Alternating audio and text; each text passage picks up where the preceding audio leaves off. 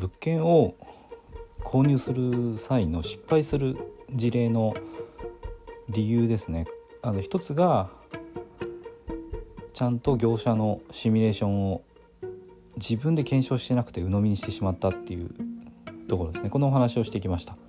でもう一つが物件のやっぱ金額的な規模ですね。これが今自分のステージに合ってないっていうのがもう一つです。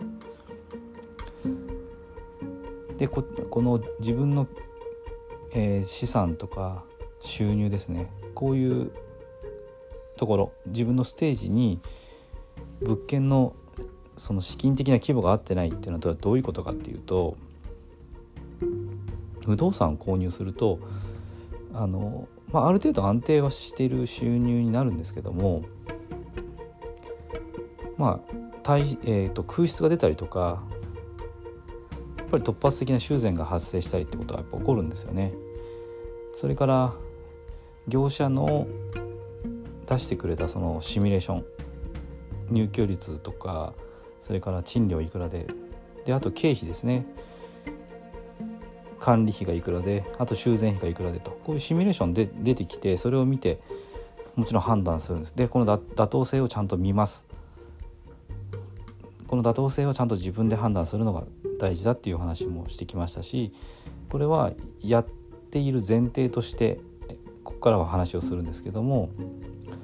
ちゃんと検証して買ったとしてもそれでもやっぱり下振れすることもあるんですよね。ただあのしっかり検証してるんであのまあ全然違うってことはないんですけどもやっぱ一一時的に空室率が上がったりとかまあ人口減少とかでちょっと苦しくなる時期もあると思うんですよね。でまあ実際にあの苦しい時期もあります。でそういう時に実際のシミュレーションから比べるとまあその下に下がるわけですよね。で月々の収支がマイナスになることもありえるんですよ。でこれはどういうことかっていうとまず空室が大きくなって家賃の収入が減る。でそれがま減った分が結構その銀行への返済額カツカツになってしまってでさらにま経費もかかっていて税金もかかってとなるとあのこれがキャッシュフローがマイナスになることもあるんですよね。でもちろんプラスになることを見込んでいるのでプラスになればいいんですけど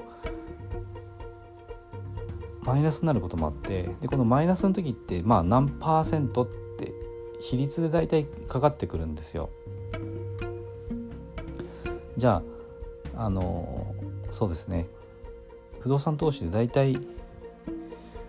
うまくいっている場合としては融資をつけて買った場合には物件購入価格の2%から3%があの手元に残ればあ年間ですね年間2%から3%残ればいいっていうふうに言われてます1億円の物件を買った時に200万円から300万円ぐらい手元に残ってれば、まあ、あのうまくいってるっていう計算ですね。でこれ逆に言えばあのそのパーセントで下に触れることがあるわけですよ。でここで例えばあのしっかり検証したけれども、まあ、一時的に1%年間マイナスになったとしましょうそうすると1億円の物件を購入した場合には1%キャッシュフローがマイナスといえば100万円手元から出ていくわけですよね。でここで100万円出ていく時に、まあ、年収が例えば400万円の人だったらまあその税金はまた別としてもその400万円から100万円出さないと返済とかが回んなくなっちゃうんですよね。結構まあ厳しいかなっていうふうに思います。でこれがまあ年収1000万円の人だったらちょっと税金は今一旦置いときますけど1000万円ある人だったら、まあ、1000万円が900万円になるんですよね。まあ、1000万円ぐらいあって年間100万円ぐらい貯金できる人であればこれ耐えられますよね。それからあと1000万円貯金がある人だとしたらこれ1000万円を先例えばですけど先に繰り上げ返済してしまえば借入額が1億円から9000万円に下がるんですよね。でそうするとあの返済額が減るのであの大体キャッシュフロー1%マイナスであればあの借入額が10%減れば、えー、とそれぐらいはちょうどトントンに持っていけるぐらいの計算になります。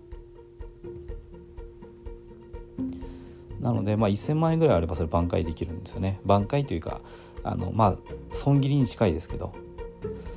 ということで自分のあの資産規模それから収入によってえーとまあ、想定通りいかなかった時にリカバリーできるかどうかっていうところが変わってくるのでそこを考えておく必要がありますね。だから1億円持ってる人は1億円の物件買っても絶対に死ぬことはないんですよ。で年収1億円の人が1億円の物件買っても絶対に死ぬほどの失敗はなにはなんないんですよね。だから自分があのリカバリーできる範囲っていうのは物件の規模に影響するんですよねだからまず最初1棟目買う時とかは大きなダメージを受けないようにしっかりあのシミュレーションを検証することそしてその買う物件の規模をですね自分のあの資産的なステージに見合ったものを選ぶっていうことですね。これを守っていけば絶対にまああの立ち立ち直れないほどの失敗をすることはないので、えー、参考にしていただけたらと思います。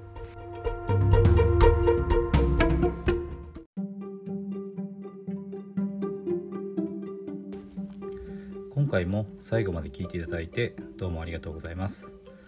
チャンネルの説明ページに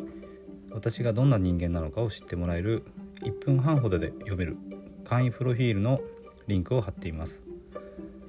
公式 LINE のリンクも貼ってあります。こちらでは相談も受け付けていますので是非登録してください。サラリーマンが最速で経済的自由を得るには FX と不動産投資を組み合わせるのが最適と考えて投資を行っています。簡単に説明すると FX で少額の資金から複利の力で増やしていき